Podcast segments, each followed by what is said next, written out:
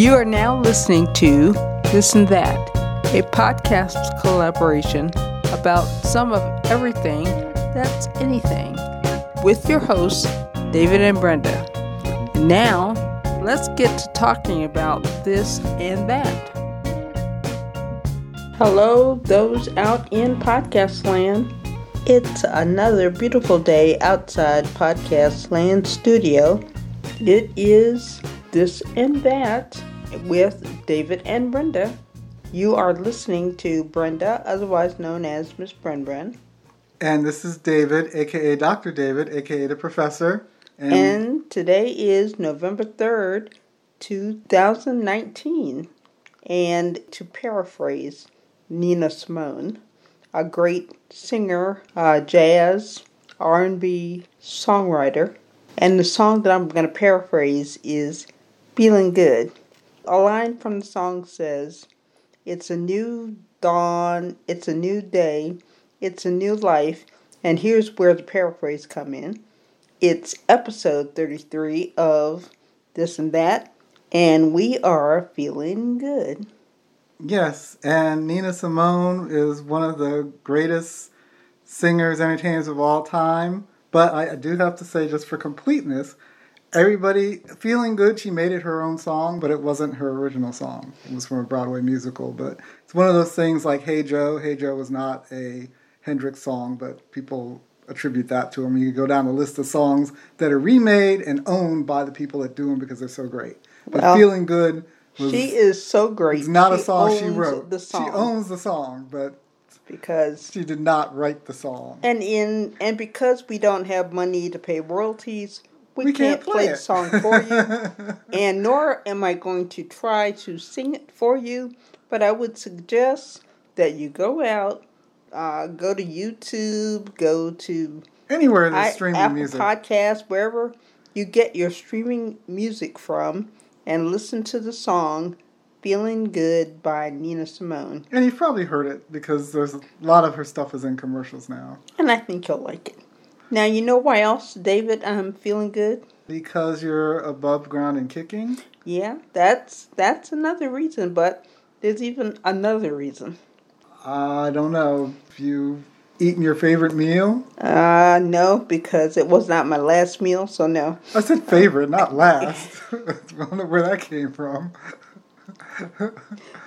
well, I'm not going to get into that one. But anyway, another reason why I'm feeling good the Bengals, who are 0 8, didn't play today. So they didn't lose another game. They did not lose another game, so I'm feeling really good about that. They might as well go for 0 and 16 and get the, the bid now. That's what I that's that's what I say. Just go 0 and 16. Well, don't go for 8 and 8 and all this other mamby pamby stuff. Just just go for the goose egg. The second half of their season is starting and they're starting out with a, a different quarterback. Well, they will, yeah. So hopefully, uh, when they play on the 10th, I guess. Um, hopefully, things will be looking better for them. So, feeling good that they have an opportunity to rest, um, regroup, and re- repair, and get ready for their game on next Sunday because they're going to need it. Well, I mean, they're, they're playing the Baltimore Ravens, and they've owned the Baltimore Ravens for a while, but that was in the Marvin Lewis era with Andy Dalton and Andy Dalton is no more, Marvin Lewis is no more. So we'll have to see what happens. Yeah, and well, like I said, feeling good. There's no loss today. So. and you know why else I'm feeling good? Uh, I'm sure you'll tell me. Yes, I'm going to. Because folks really are liking what we're talking about on this and that, and they keep coming back and listening to us because they like the fact that we have a free eclectic podcast where they can hear us talk about everything that's anything. So let's give a shout out to some of the various locations that are listening in to what we have to say. All right, let's go. So a shout out to Texarkana, Texas, here in the U.S. And we will literally go across from Texarkana to its sister city, Texarkana, Arkansas and literally, I believe it's across It's across the, street. road. Yes, it's a road where or road or whatever. you can Across the dividing line. Yeah, I think there's a dividing line in the middle of the road. You can actually stand. You have one leg and one foot in um, Texarkana, Texas, and the other one in Texarkana, Arkansas. I think that's still the Exactly. case. And we're also going to stay here in the U.S. and give a shout out to Miami, Florida. And we'll give a shout out to Miami Township, Ohio. See what I did there? also known as Cleves. Well, this is one of the things in the township. But you know. still. This is one. But yeah, so yeah, I saw what you did there. You kept the Miami theme going. Exactly. So very good. So now let's go um, international and give a shout out to those in Mexico City, Mexico, Ciudad Hidalgo, Mexico. Monterrey, Mexico. And let's just finish it out in Mexico with Pachuca, Pachuca, Mexico. Now, um, while those are some of the locations that are listening in, a shout out to everybody that's listening in because we thank you all. And we have a special fondness for those in the U.S. military. So thank you to the men and women for their service, their um, family and dependents, and those civilian supporters that are with them, whether they're here in the U.S. or whether they are international. Yes, thanks to all of those in all five branches of the U.S. Armed Forces, as well as a thanks to the uh, civilian first responders here stateside, so police, fire, uh, 9/11 emergency services, and so on. Now, while we're talking about the military, do you know what's happening on November the 11th? Well, of course, November 11th uh, for international users, a lot of them are is known as Armistice Day. Here in the U.S., that is Veterans Day. So be sure and make sure you tell a special thanks to all the veterans that you know because we are able to enjoy our life, liberties, and the pursuit of happiness as a result of their dedication and their service. Absolutely. So again, thanks thank everybody for their service on the 11th. And for those of you who are military veterans, be sure to check out all sorts of social media for things that will be done in your honor across the, the country, including uh, discounts, etc., for whatever you need to do during the day. Exactly. Now, David, where can people find our free podcast? Well, they can find uh, this and that, which is our free eclectic podcast, uh, wherever folks listen to podcasts. So that includes such uh, popular places as our home base of SoundCloud, Apple Podcasts, which uh, used to be known as iTunes, Stitcher, Spotify, TuneIn, Google Play Music, and the list goes on and on. It's also available through all Alexa voice assisted devices, smart speakers, etc. And for those who wish to send us comments or questions, Send it to our email distribution list. That's this and that at aboutgreatercincinnati.com. That's this, the letter N as in Nancy, that, all nine characters together, at sign about aboutgreatercincinnati.com. now you said send it to our email distribution list. Yes. You meant send it to our email address. Yeah, send an email address, which is tied to the email distribution list. And you can sign up for the email distribution list by sending email to this and that at aboutgreatercincinnati.com and asking to be signed up. And it will happen uh, lickety split. Yeah, it'll goes. it'll be magical. It'll happen like a magician, you know, waving his magic wand over his top hat. Boy, you're really old school, I tell you. Magic Wand. I thought David Copperfield 30 years ago got rid of that whole meme. Hey, look, I can be nostalgic if I want to. I know why you said that. So, and why? Because we're in November, we're close to Christmas, and you're thinking of the Christmas Rankin Bass cartoons and Frosty the Snowman and the Evil Magician. That's where that came from. I know it. I, I am You're gonna plead the pleading the fifth. fifth. You're gonna plead the fifth. pleading the fifth. Yes, I know you well. And I'm pleading the fifth so that we can get into what are we going to talk about today. Okay. Topics for today. Going to introduce a new uh, recurring segment, uh, Your Cyber Safety. Kind of speaks for itself. We'll get into that some more. Also, um, for those loyal listeners, they know that in episode 31, we had an interview with Griffin Lotson of the uh, Geechee Gullah Ring Shouters. And we had a lot of email, comments, etc., with questions brought up by uh, that interview. And so we brought Griffin back to go through uh, Q&A. And that's our show for this uh, episode, number 33. Well, I am feeling good. Notice that? Yeah, okay, Nina. Thank you. I am feeling good about episode 33. You actually have a Nina Simone style headpiece on, whether you realize that or not. I know you didn't plan that, but it just hit me.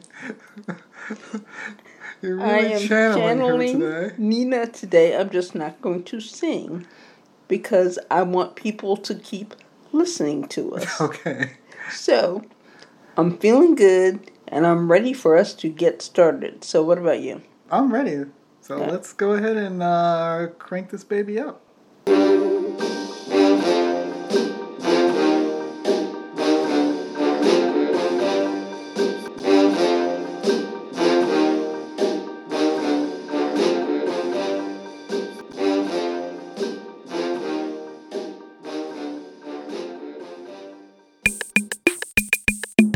You are now listening to This and That with David and Brenda.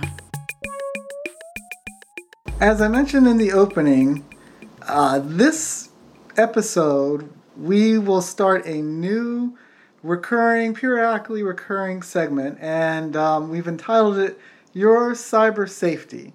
And as the name implies, uh, it is we live in a digital world. It's 2019, so Miss Brenbren and I were like, we need to give out some tips to folks and in uh, one of my previous, um, well, I was going to say incarnations, but it was actually in this life, another hat, actually did a lot in the cybersecurity world. So I'll be bringing personal tips to folks as opposed to advice that would go to giant corporations, governments, etc. This is going to be focused on individual users, very practical information, tips that can be used. Some of the things I'm going to say to my former colleagues may they may go, "Oh my God, that's heresy." But again, we're not talking about companies that have to go through and, and you know massive audits and necessarily have um, litigation proof or justifiable positions. So they do a lot of redundant things that I see a lot of people give advice to ordinary people for, and it's like that's just completely unnecessary. So, again, what's the goal of our cyber safety segment? In a nutshell, it's to help people protect their digital assets, digital data, guard their online privacy, and otherwise maintain safety in this uh, digital world. And I mean the word safety as opposed to security. I actually will do a topic on what's the difference between safety security and some other things. That's a, a bigger topic than I think the layperson understands. But it's about safety because the one thing people need to understand is that there is no kind of device, no kind of process that is 100% hack proof. So and nobody, everybody can be hacked. So, are you Every trying to say that nobody should feel safe? No, you can feel safe.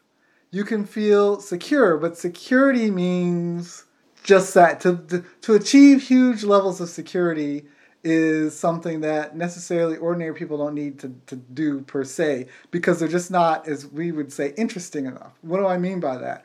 I mean, ordinary criminals, cyber criminals, and criminals in general in the real world, if um, they're not going to target you, they're going to go for what's uh, opportunity. So if we just look in the physical space, if a, if criminals are roaming around your neighborhood at two in the morning, and there are two identical houses, And the only difference is that one house has a garage door up and the other one doesn't.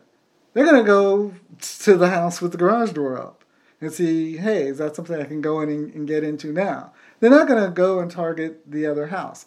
If they see a house that has, again, identical houses and one says, gee, we're protected by XYZ security company and the other one is not, they're going to go check out the one that doesn't have the sign. If they see one that has a video, you know, surveillance camera, doorbells, whatever, and another one that does not, they're going to go see, they're going to go to the easy targets. All right. If so, you're ordinary. Now, if you're not ordinary, if you're interesting to, say, uh, three letter intelligence agencies, governments, uh, nation states that are hostile to, we're living in the US, but pick whatever country you're in, then all bets are off. And that's where you really need to worry about not just safety, but security. Meaning you need to go out and get, you know, a team of professionals, not just one individual, a team of professionals, have a real threat modeling assessment and analysis done on you. Meaning what what does your setup look like? What do you need to protect? how much are you're willing to do, and so on and so forth. There's a whole process that you should go through formally to look at, well, what are your digital assets and how can people get at them? And then test it, go through what's called, you know, penetration testing and some other things. And if you're really, really paranoid, red teaming and all that. Ordinary people do not need to do all okay. that stuff. So, so let's let's just, let's just talk about ordinary people. What's the the basics around what needs to be considered for there, security? Yeah, sure. For ordinary people, I would say there are three things that really need to be buttoned up because you want to make things hard. Again, nothing is unhackable, um, but you don't want to make things easy. Make make it a little bit hard. Make people work at getting to you. And there are three things that need to be hardened, so to speak, from a cyber safety standpoint in your life, just out the box. And that's whatever passwords you have to maintain, you want to make sure that those passwords are, you know, not simple. So they're strong and some other things. And we're going to have segments down the road that get into the details of this stuff. Okay, this is just now, and, and I know we're going to get into yeah. um, more details down the road, but just initially, mm-hmm. if you're telling somebody to make sure they have a a good password. One two three four is not a good password. No, and the most and most and actually people don't even get to the four. Believe it or not, there's still people today like you know one two three or three two one. A lot of people have that. Eh, if if you're dealing with a system, and most systems today have minimum password links, but if they don't, then a lot of people just do three two one one two three, which is crazy, or one one one. No, those are not secure things. Password one two three, that's not secure. Those are things people are gonna going to guess. And not sticking with the the default password that comes with the um, whatever. computer or whatever. Yeah, default passwords are always a no-no because again, anyone can go online and Google a manual and it'll say what the default password is. Or if you don't know, you can, you know, do quote unquote hackers do quote unquote social engineering, which is a fancy term for let me call up the support staff and lie to them and get trick them into giving me information that they shouldn't necessarily give me. So yes, that's default passwords are always well known. So you want to change defaults on stuff. Okay, what's the second thing that we should secure? And before we go to that, we'll get into password management a lot deeper in another segment. So that was Miss Bren Bren, real quick and dirty stuff there. The second thing, and these aren't in any particular order. These are just in kind of like you know Dr. David's orders order of things. So password management, managing your passwords. The other thing is essentially uh, securing your smartphone. You want to secure your smartphone or tablet, etc. Whatever it is that organizes your digital life, or both, if you use both of those. You want to make sure those things are secure. So right off the bat before you can ask it, Brenda. It's make sure that you have that they're password protected, that they're they're locked. So if you lose it for whatever reason, someone just can't start wandering into it and the like and get into it. Those type of things. Now, again, practical tip: if you never take this stuff out into the real world, maybe it doesn't matter because if someone breaks into your house, you have bigger problems. Whether, whether your stuff is un, unlocked, if if a, a, a thief, hacker, whatever takes physical possession of something, you've already lost. So if someone breaks into your house, you got bigger problems anyway. All right. And then what's the, the third thing? The third thing is something people don't really think about, but it it's arguably more important than the first two things I just mentioned combined, and that is your cell phone number. Your cell phone number, mobile phone number, however you want to phrase it, you need to make sure that that thing is buttoned down because there's so much tied to your your life probably around that cell phone number that if it gets out there, it can be used to wreak all sorts of havoc from oh just stealing some of your online identities to draining your bank account and so on and so forth. And I'll explain explain that in a segment unto itself.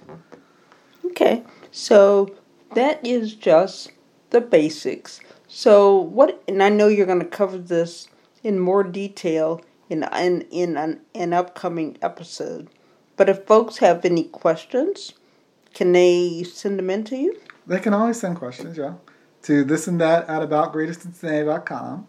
And uh, I will read the question, and you know maybe I'll, i I'll I'll read the question, and if it's not some crazy off the wall thing, may mention it in an episode. May uh, send them email back. May not even make it into an episode. But if it's something really crazy off the wall, or you know something that's super confidential, then it's not going to make it in. But in Obviously. either way, you're going to get into more detail about those three topics that you talked about in future episodes. Yes. And and again, this is these are practical tips and everything else. So not going to get into super depth on stuff that you might get into like in a tech edition. So a tech edition, that's where we get into the ins and outs of if ins and outs still at 30,000 level feet. Not, you know, you have to have a IT degree to understand these things about, say, why your cell phone, the, the nasty, dirty things people have done with that and can do with that. And that would be in greater detail in like the tech edition. But for the cyber safety piece, it's kind of like, what am I talking about? What are the bad things that hackers can do with it?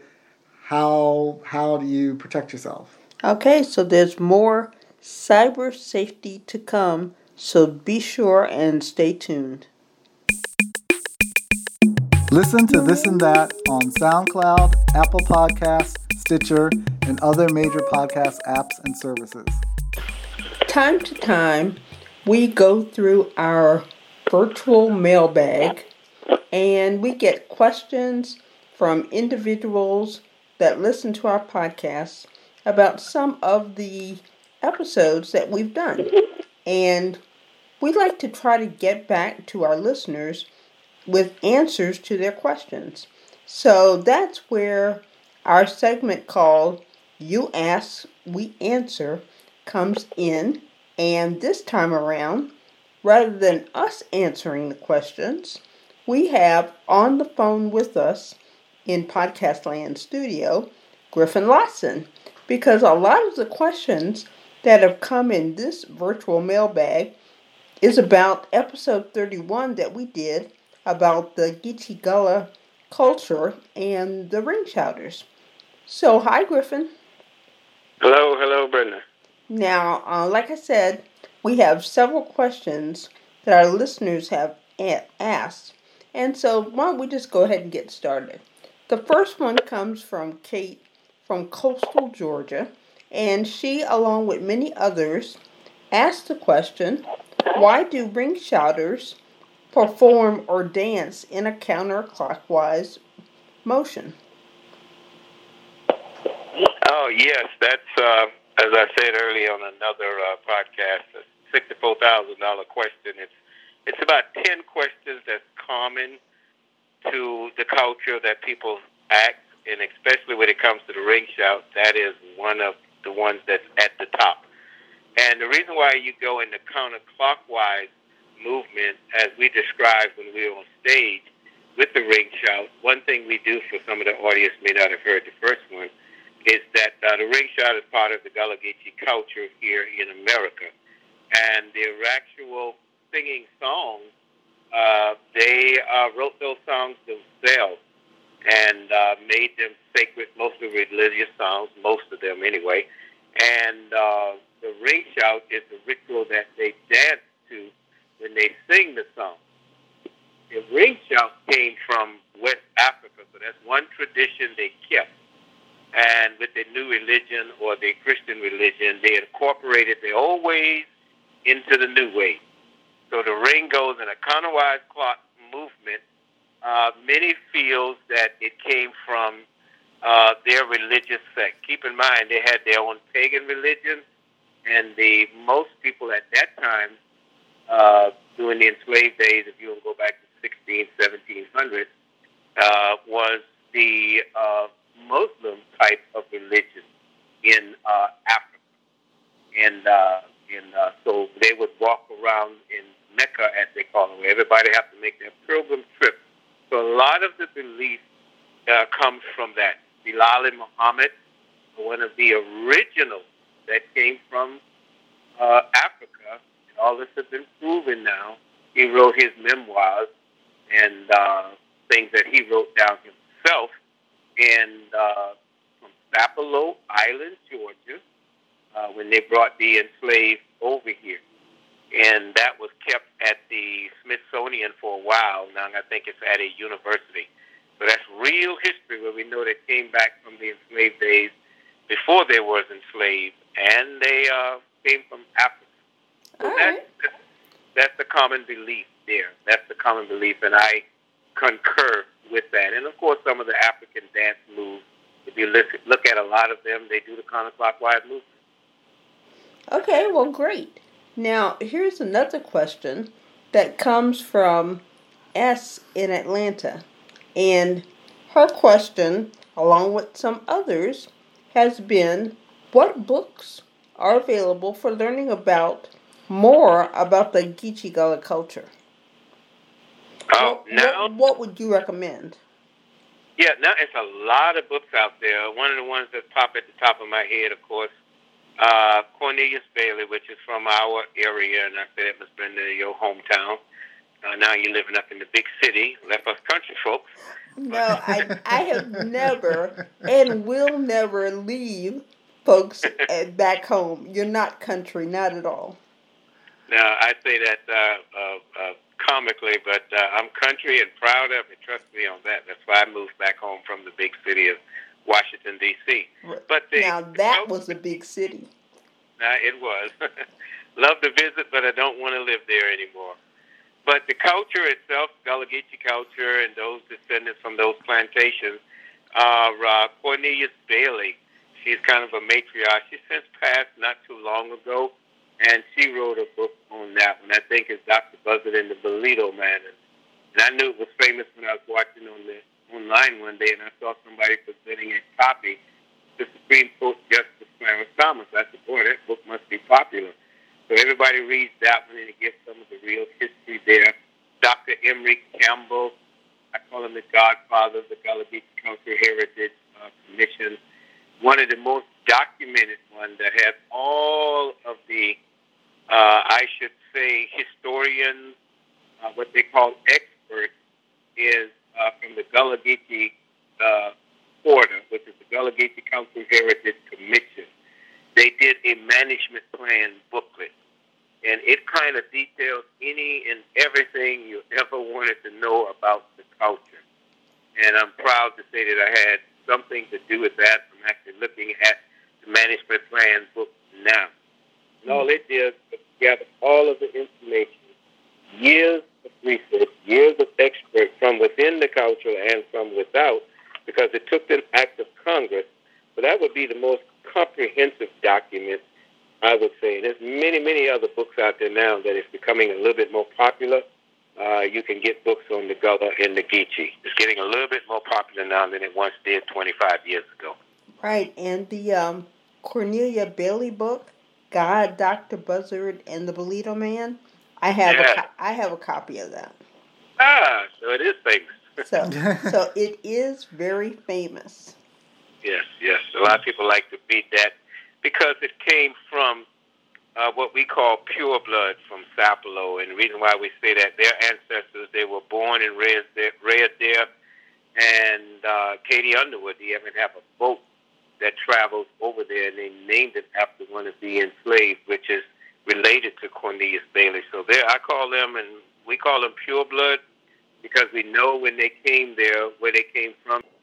Uh, some of them are alive today, and their, their parents, great grandparents, great great grandparents are going on there until the day they die. Like Cornelia, she lived there until the day she died. Right.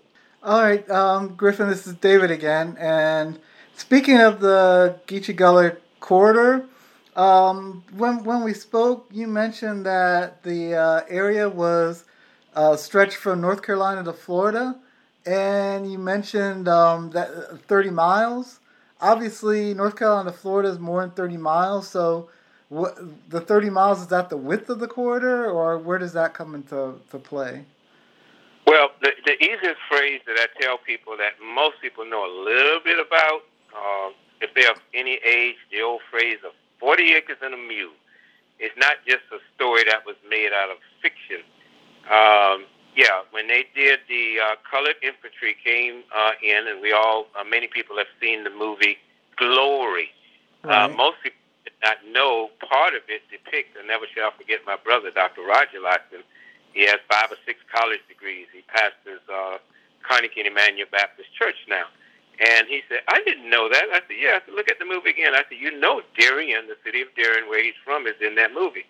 He said, I didn't know that. Most people don't study the history. I'm, I'm a student of history now. So I said, well, next time you look at the movie, you're actually going to see Darien in the background from the warehouse. He said, I never knew that. So, having said that one, it came from that. After the Civil War was over, Bryan Baptist Church, they had a meeting with the pastors and other leaders now that we're free, thank God we're free. Now what does I tell people? You're free for what? You don't own anything. So being free is great, but now what? You don't own land, you don't own the house you're in, you don't even own the clothes that you have on your back. Okay? So what they did was uh, did an official decree with the government, and it's called Field Order uh, 15. And that's where the 40 acres and the mule, each family was, was able to get 40 acres. It goes inland up to 30 miles. So for, for whatever reason, it mimics that. So the Gullah Geechee Cultural Heritage area mimics that because that's where most of them live, on the plantation. And most of them never left that area in their whole lifetime, believe it or not. They didn't go far. Transportation wasn't there for them. And keep in mind, you were enslaved, so people of our persuasion or African American persuasion, you could you couldn't just go travel. You know, you you you, you, you lose your life, you get hung, or you'll be reported. Uh, so that's why they call it the 40 acres and a mule. That's the easiest phrase, but it's 30 miles inland. If you stand on the shores and you could drive 30 miles straight inland, that would be considered the court and all of the lovely, expensive billion dollar islands. Uh, when I say we, we as uh, African Americans slash Gullah Geechees, we owned it all. And of course, they killed Lincoln, and a new president came in, and power to be. They took all the land back and gave it to the plantation owners, and that's real history there. We had it for a little while, and we lost it in less than one year. Wow. Wow. Got it. Okay. Um, uh, next question I have is um, went online and looked at some of the uh, performances of the Gullah Geechee ring shouters, as well as um, um, saw some of the, the McIntosh County ring shouters. And I have a question about the the traditional garments being worn by the ring shouters.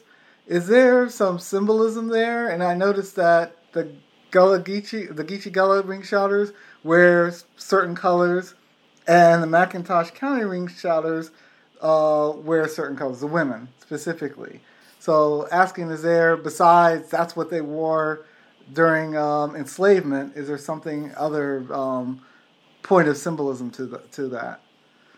Yeah, uh, I, I can only speak the surface of, of, of why other groups do it, but I always tell people, individuals, the three top groups in the world now, you have the Sea Island Singers. By the way, I'll say it now. All three groups live within 35 minutes of each other. It's amazing. These are the three top groups in the world. We perform at a level that's uh, quite high. Ourselves, we've done the Vatican, the Folk, and you name just about every major network, as well as the other groups. The uh, Sea Island Singers have been called and selected by the President of the United States, not just at the White House, but even uh, down here in Georgia. They wanted them to perform. McIntosh County Shouters, similar. They might have done the White House, but they've done the Smithsonian, as well as we have done the Smithsonian Anacostia Museum, where we did the largest ring shout ever in, in history. So the three groups dress a little different.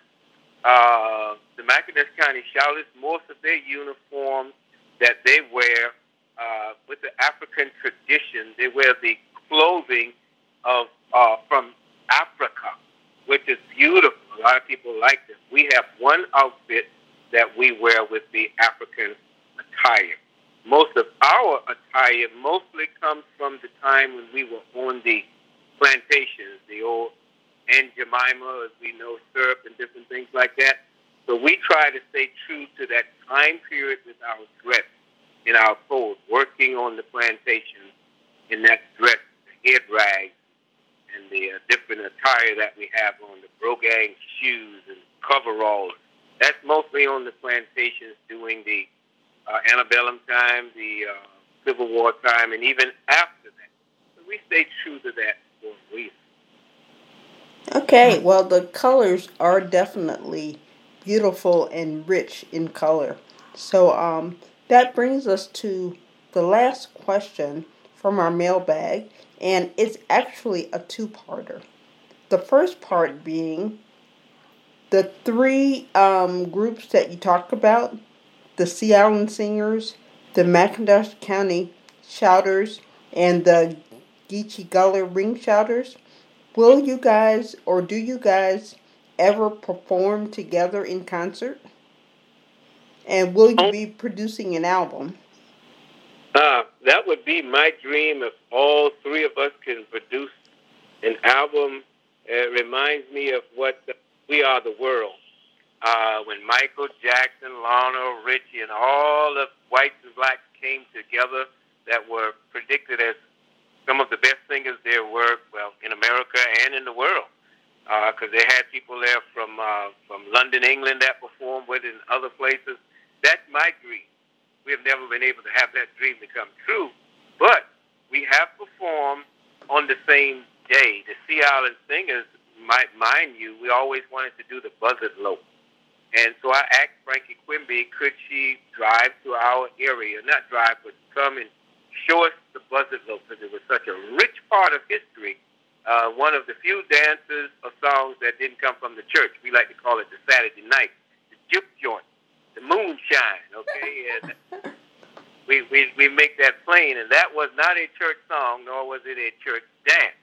And uh, But we love doing it. So we right now, we're the only group uh, in America, in the world, that actually practice the buzzard lope. So we've been keeping it alive. And Frankie almost made me cry from the Sea Island Singers because they were very, very famous. And she had, you know, had lived to uh, a good age. And she drove from Brunswick, Georgia, by herself. I wasn't expecting for her to drive by herself.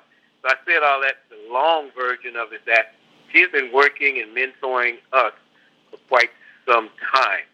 Uh, she did a lot to push the uh, McIntosh County Shouters to the to the forefront because their group was not carrying on the tradition of the ring shout, the, the Sea Singers, as much as the McIntosh County Shouters. So they referred, which was great. And that's a part of how the McIntosh County Shouters got to be uh, where they are. As for us, members of the McIntosh County Shouters, uh, joined in with the uh, Gullah Ring Shouters. We call him Captain Jack. He was with the McIntosh County Shouters, Elizabeth Temple, uh, which was an Evans, and one or two others. And they spun off and started a new group, which was New Generation. Now we call it the Gullah Ring Shouters.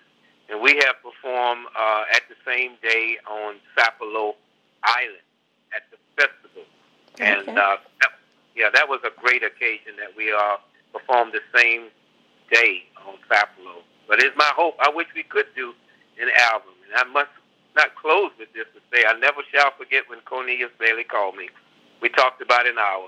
And she said, Griffin, I've got some songs that we need to live on.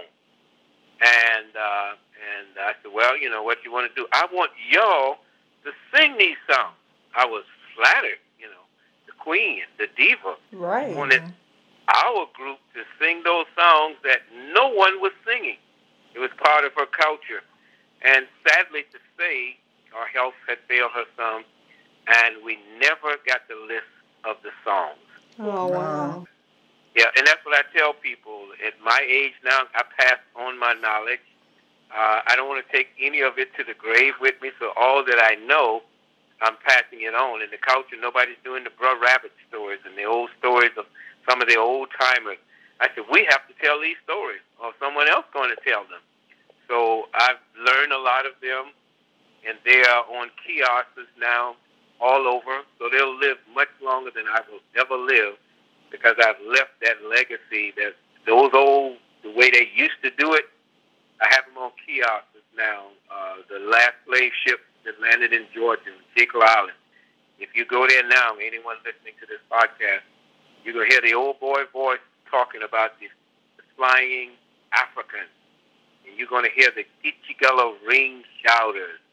Then you're going to hear singing some of the old songs that long after we're dead and gone, that history is going to be in several places uh, all over America because of modern technology, of course. That is a great legacy. Yes. Now, now something you just just said. I just want to make sure I understand it right.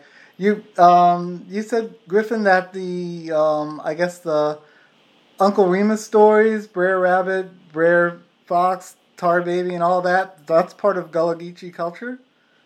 Oh my God, yes! And I only learned more of it. I do a lot of research, and, and and I've got just about every book there is about the culture. I spend too much money and too much time. I'm looking at one right now. About 10, 15 years ago, I saw Gullah Folks Tales, Georgia Coast, and they talked about uh, we all know songs of the South back in the day. Right. Day. Right. Uncle Remus. I'm looking at a, a book that I have in now of Uncle Remus, and a lot of those stories I had no idea came from our region. After I did the research, it mentioned little old Darien, Georgia. So when they did the songs of the South, this is a big one uh, uh, that you guys need to remember. I researched from some of the Indiana University papers that I have in recordings. I have the entire collection of uh, Lorenzo Dow Turner. And I was like, wow, they were talking about the rabbit in the briar patch, sounds of the South. And then on Sapelo Island, there is the same recording done by the Gullah Geechees. I'm like, wow. But the good news, all of this is recorded in history in some of the memoirs and records of Chandler. I think the name guy named Joseph Chandler. Chandler that gave a lot of these things to Disney, but they didn't get credit for it in these documentaries. Fascinating history, uh, just like we did with the Kumbaya. You have to do the research and make it match. I didn't make this up. It's all written in history. They came and recorded those folk tales, and of course they put them in newspapers and different things and uh, sell them and the rest is history. So you're you're absolutely correct for asking a very good question about that. Not many people are doing it now. So I started one other legacy I hope plan to leave with my own Geechee Gullah Ring Shouters. I said, look, you guys need to start telling these stories. We tell beautiful stories. This is a part of the culture, but we're not telling enough of the original stories fed by those individuals that were recorded in the 20s and 30s former enslaved individuals and their children. Well, that is truly preserved. fascinating. Yeah, yeah, beautifully preserved. But we got to tell a story. We've, we've got to dig those things up. And whenever I do storytelling, I don't make up a story. I go way back and get a real story that was said before I was born. Well, you don't have to make up a story. No, you, you got some gems to tell. Exactly. Exactly. So we need to do that, and uh, and we're training people now and telling them you got you have to tell these stories because one thing for sure, a lot of people want to hear these stories. They really want to hear them, and there's not enough individuals telling the story. Right. And speaking of stories, that brings us to our final question, and that is the um, story about the Kumbaya, the book that you've written. Um, you said that would be available at the end of this year, and folks want to know where can they get a copy. Well, it's self-published. Number one, we're probably going to put it on our website, and they can order directly from our group. And of course, they'll be at our Chamber of Commerce, and I'm sure there will be copies available through the Federal Commission. We'll make sure they have some because a lot of people always call them first.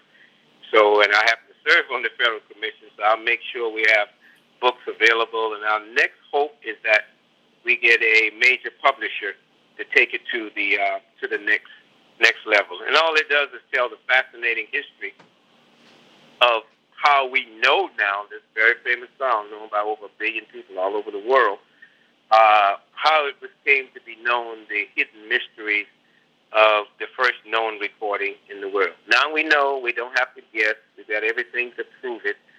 And not disprove, but some of the people that said they were the first one to write it, uh, can't change history. You said you did it in 1938. Uh, well, there's a recording back in 1926. Right. You, you can't you can't erase something that's already been done. And uh, so right now that that's it. And who knows if it's something else? We hope we can pull that history out. But so far, and even according to the Library of Congress, the largest collection of folklore in the world. Trust me, I've been to their headquarters. These things are kept under 38 degrees with nitrogen behind locked doors. Wow. Yep, and, and I've had my chance to put my hands on the cylinder.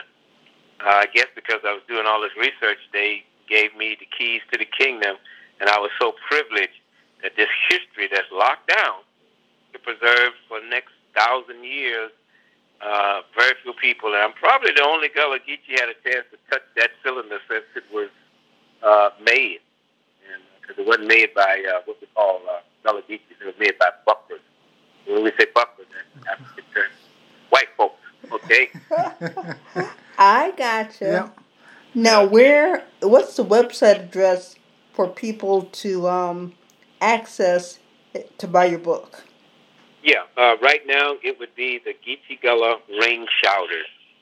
Uh, that's the same ring shout group, and they were the first group to sing the song in its original tone, key of, I think it was an A, and word for word, the original words, not the new fancy words we hear now, kumbaya, and all that beautiful harmony. No, in the original dialect, in the original key, with mistakes and flaws and all, for history's sake, we wanted to do it. So we hired a descendant of Gullah Geechee uh, from, uh, what's that, Berklee School of Music, and uh, he did the sheet music for it, and I did the translation of the word. I said we want to keep it all in the culture, so we did that. And that's in the book, the okay. word, note from the. Now, could you spell the um, website address for folks? Okay, uh, Geechee, that's G E E C H E E, Gullah, G U L L A H. So Geechee is that spelled many different ways. It's Geechee Gullah, uh, Ring Shouters dot com. Geechee Ring Shout. Uh, yeah, I think I've said it right there. Okay. Alrighty. So that's where folks can uh, go and pick up a copy of, of the book that will be coming out real soon. Yeah, and I might open up a uh, a web page on that too, so people can go there until we can uh, find a, a greater publisher or find some other avenue that we can sell it. You know, like uh, Targets and all of the other places out there that that market it. Books a million. Alrighty. Um, looking at the virtual mailbag, that's the last question, as Brenda said. So uh, thanks again, Griffin, for taking yep. some time out of your busy schedule to answer uh, questions from our listeners. Yes, and thank you again from one country girl to her neighbor right down the street. Yes, yes, yes. or, or shall I say, down the road? That is down the road. Like Down. my grand, hit the road. That's what we call it down here. Time to hit the road. Hit the road, not the street. But anyway, thank you very much. And um, I know that there'll probably be more questions coming in at a later date. So we're not done. I'm sure we'll talk again. No, I love talking the history. So thank David and thank you, Brenda, for what you guys are doing. And once again, thanks to uh, Griffin Lotson of the Geechee Gullah Ring Shouters for uh, spending some time with us and going over folks' uh, various questions that. Wait a minute. Uh oh. News alert. That's what that noise is. Oh, is that what that sound is? Yes, that's news alert. We've never had that before. Oh, where's it coming from? And um, it's, it's, it's, it's coming from this digital device here. Hold on, let me, let me read it. Uh, oh, and it's timely. It's tied into this. News alert. It is from the Cincinnati Opera.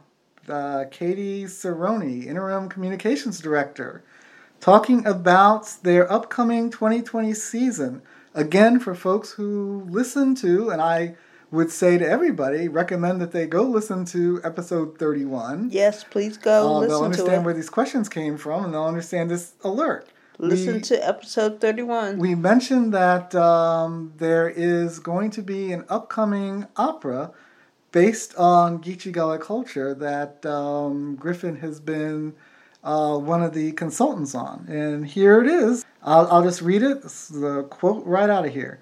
For our 2020 season, our 100th anniversary, and that's the 100th anniversary of the Cincinnati Opera, in case that's not clear, we have commissioned a new opera entitled Castor and Patience, with music by composer Gregory Spears and libretto, that's the words and the like for folks who aren't familiar with operas, by former U.S. Poet Laureate Tracy K. Smith.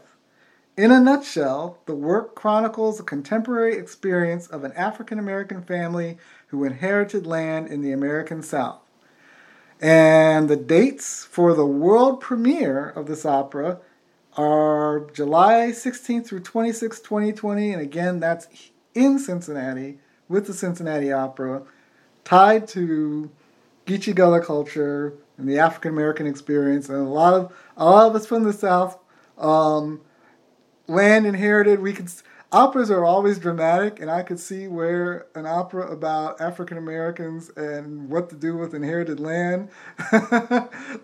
that's drama built in. That is definitely drama, and, And I if you don't cannot know- wait. You will know if you uh, see that opera. Yeah, I can't wait for that either. Are you Biggie Smalls now? Oh, if you don't know, now you know. Surprising. Well, no, but that does bring up for another subject. There's a new business book that's written. I can't think of the guy's name. Um, he's he's a, um, a Caucasian American guy, Wall Street.